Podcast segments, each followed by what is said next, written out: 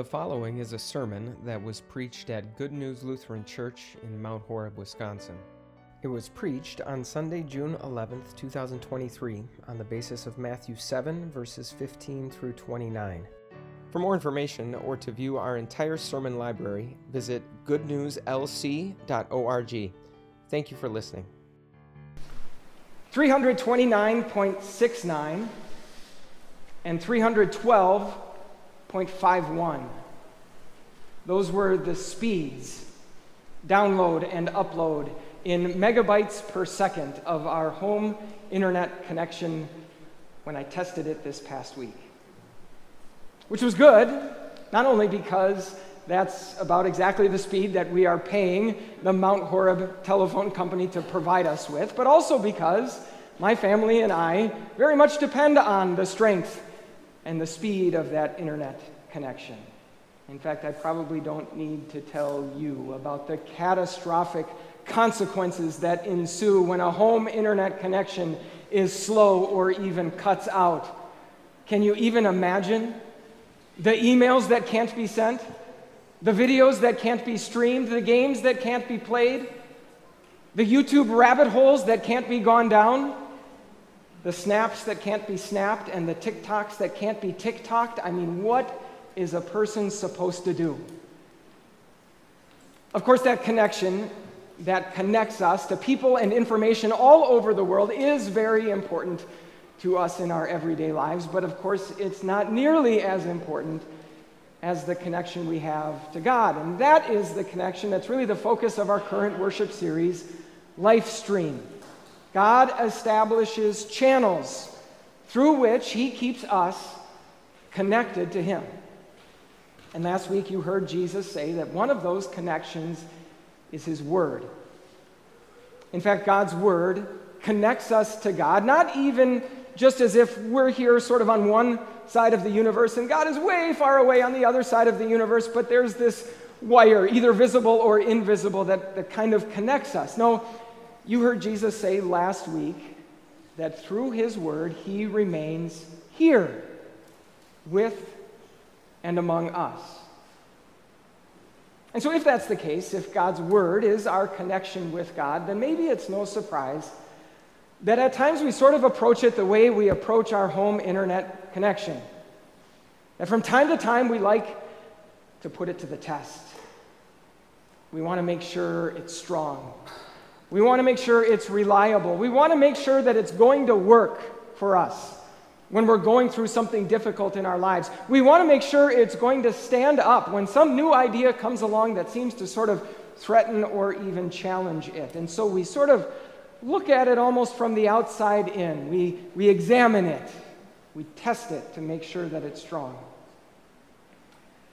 And I suppose that's not the worst thing in the world for us as Christians to do. And rest assured, God's word is certainly strong enough to stand up to any of our tests. But that's not the only thing God's word is good for. In fact, it's not even the thing that God's word is best at. God's word is a connection that is so strong that not only will it stand up and pass any test we might administer to it, it is actually so strong that we can use it to test everything else in our lives. And that's where Jesus wants to put our focus today. The Word of God that we are looking at comes at the very end of Jesus' longest and arguably most famous set of words that he ever spoke, his so called Sermon on the Mount. 2,500 words and three whole chapters as it's recorded for us in our English translation. And at the end of all of those words, here, Jesus has some words about his words. And as we look at those words today, we're going to see that God's word, this connection that we have with God, is so strong that rather than putting our connection to God to the test, we can actually use that connection to test everything else. That's really the common thread that ties together these three paragraphs, these three final sections of Jesus' Sermon on the Mount. In every paragraph, there is a test that reveals the difference between the true, genuine, reliable version of something and the false, counterfeit, unreliable version of it.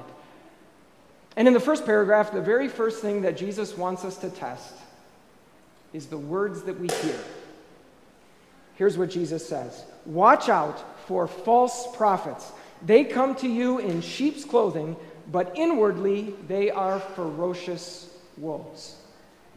So Jesus says, Be on the lookout for people who would speak to you words about God, words about life and eternity, words about right and wrong and good and evil that are false. Outwardly, outwardly, they might look very good, they might appear to be true, but Jesus says inwardly, beneath the surface, they are ferocious wolves, and so their words do more harm than good. Now, when Jesus mentions false prophets, he is first and foremost talking about people who use their words to speak about God in sort of an official and maybe even professional capacity. So, pastors of churches, for example, teachers at theological institutions, for example.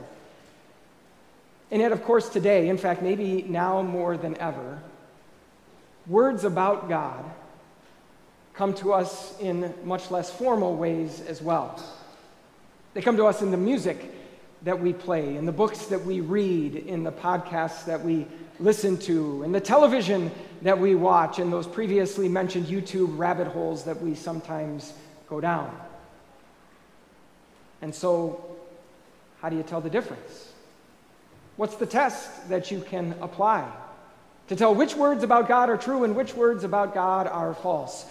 Well, notice that Jesus does not say that everyone sort of is on their own for determining for themselves their own version of the truth.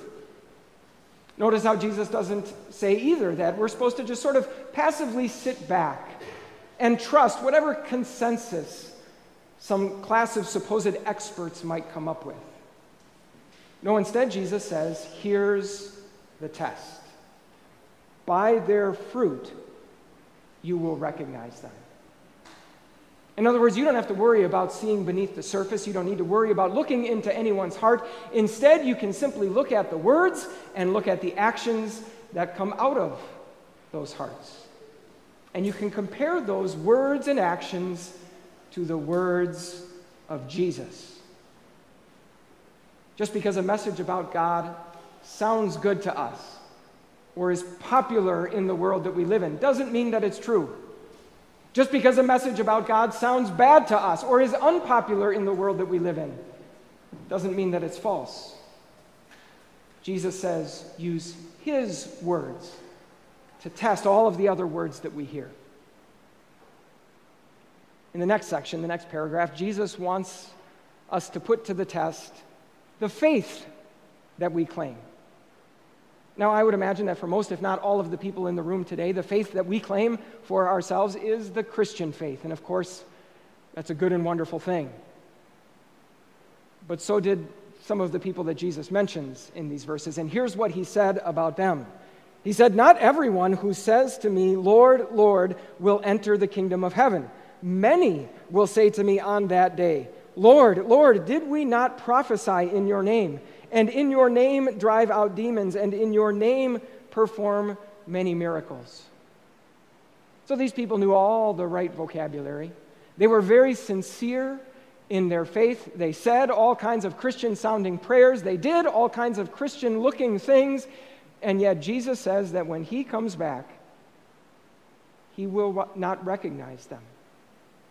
In fact, when he comes back, he will send them away from him for eternity.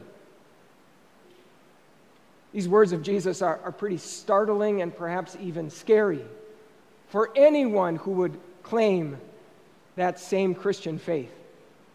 How do we make sure that what Jesus says here doesn't happen to us? How do we tell the difference between a faith that is simply claimed to be true, but is at the very same time false? Well, notice how Jesus doesn't say. And as long as you know a few Christian sounding words, you'll be just fine. He doesn't say that your faith is genuine so long as you show up at church a certain number of times a year, or so long as you have at least one cross that is hanging somewhere in your house right now. No, instead, Jesus says this. Here's the test that he applies. When he returns, he will recognize as his followers those who do the will of his Father in heaven. And by contrast, he describes those that he will not recognize as evildoers, literally lawless ones. In other words, even though they were claiming the Christian faith, they were pursuing with their lives their own will instead of submitting to the will of their Father in heaven. And so, just because someone claims to have the Christian faith doesn't mean that Jesus will recognize them at his return. Just because someone calls themselves a Christian and maybe even sincerely considers themselves a Christian does not mean that they are doing the very faith destroying thing that Jesus says here. That with their lives they are pursuing their own will and their own desires instead of submitting to God's will. And so Jesus says, use his words to put to the test the faith that we claim. Lastly, Jesus takes our eyes off of the last day and he puts them on today. And Jesus says this Everyone who hears these words of mine and puts them into practice is like a wise man who built his house on the rock. But everyone who hears these words of mine and does not put them into practice is like a foolish man who built his house on sand. In other words, according to Jesus, everyone in this world is trying to build a house, trying to build a, a life for themselves, we might say. Really, the only question is what kind of house, what kind of life are they trying to build? Not all houses are created equal. According to Jesus, some houses are built on a foundation that is sturdy, while others are built on a foundation that is shaky. So, what's the difference? What's the test? Well, in this case, it's actually not a test that is administered by Jesus' words. Instead, it's a test that is administered by life's storms. Picture a house that is located right near the bank of a river. When heavy seasonal rain falls and the water in that river rises, it will inevitably put a lot of pressure on whatever that house is standing on. And so it will reveal whether what that house is standing on is rock solid or shifty and shaky like sand. In other words, you cannot evaluate the life you are building when it's 75 degrees outside and there's not a cloud in the sky. You cannot correctly see the true character of the life that you are building when everything is going well. It's when that dream job and that nice salary are taken from you. It's when that romance or that friendship comes to an end. It's when your life is filled with grief and your, te- your eyes are filled with tears. It's when dreams are met with disappointment and even the hardest work in the world still results in failure. That's when you are going to find out when what you have been building your life on is cut from the rock solid quarry of God's Word, or whether it's been scooped out of the playground sandbox. Jesus says it's His words that make the difference between a house that will always stand and a house that will surely fall. Now, much more could be said about using Jesus' words to test. First of all, the words that we hear, the faith that we claim, and the life that we are building, but that's enough for today. In part because, really, this is exactly the thing that we are going to be doing for the next consecutive 24 weeks here in church. Believe it or not, from now all the way until December, this entire second half of the church year calendar is designed to do just that. In the first half of the year, we focus our attention on what Jesus did his birth, his life, his suffering and death, his resurrection from the dead. And then in the second half of the year, we focus our attention more on what Jesus said his words that are the connection that we have with him and the words that we can use to test everything else in our lives. But for now, I do want you to notice the reaction that the people had to these words of Jesus about his words. When Jesus finally wrapped up his Sermon on the Mount, here's what Matthew tells us. When Jesus had finished saying these things, the crowds were amazed at his teaching because he taught as one who had authority, not as their teachers of the law. So the people got loud and clear the message that Jesus was sending. If his words were to be used as the test for everything else in their lives, then Jesus was claiming total authority over their lives. With his words, Jesus was saying, I'm in charge. What I say goes. What I teach is truth. Which raises a very important question for you and me. It's one thing for Jesus to claim and to expect and even demand this kind of authority for himself and his words. But why in the world should we be willing to entrust Jesus with that authority?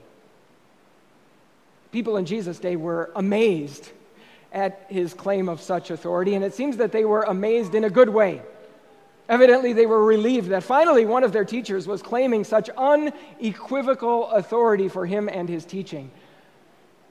I wonder if in our day Jesus' claim would be met with just as much amazement, but not the positive kind of amazement.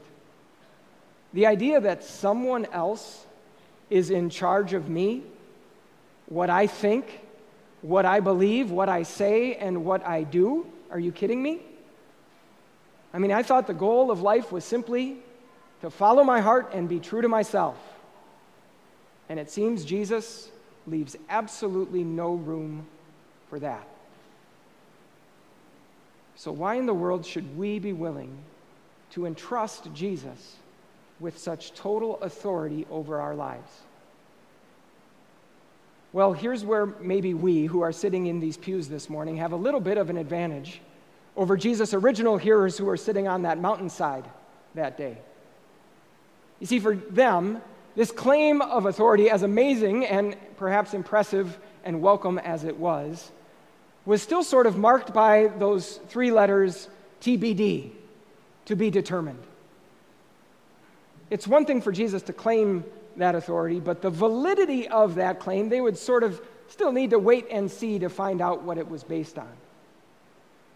But for us, all the waiting and all the seeing is over. In fact, that's what we do each and every year. That's what we just finished doing with that first half of the church year as we once again remember Jesus' birth, his life, his death, and his resurrection.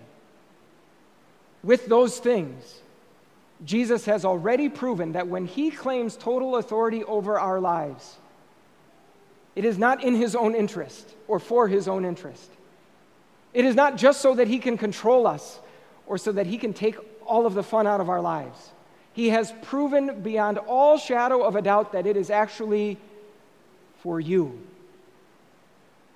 And how do we know that? Because everything Jesus did was for you. That birth, that life, that death, that resurrection was all for you. In spite of the fact that all of us, all the time, fail all of God's tests and fail to live up to every single one of His standards. He did all those things for you so that you would belong to Him and be His forever. So that this connection that you have with Him, which now is sort of like our home wireless internet, it's sort of this invisible thing that we can only see with the eyes of faith, so that connection would one day be able to be seen by us with the eyes of flesh. You see, when Jesus claims complete and total authority over your life, there's really just one test that you need to administer, and that's a test of Him. How do you know that you can entrust that kind of authority to Him? And thankfully, that question has already been answered. That's a test Jesus has already passed. Amen.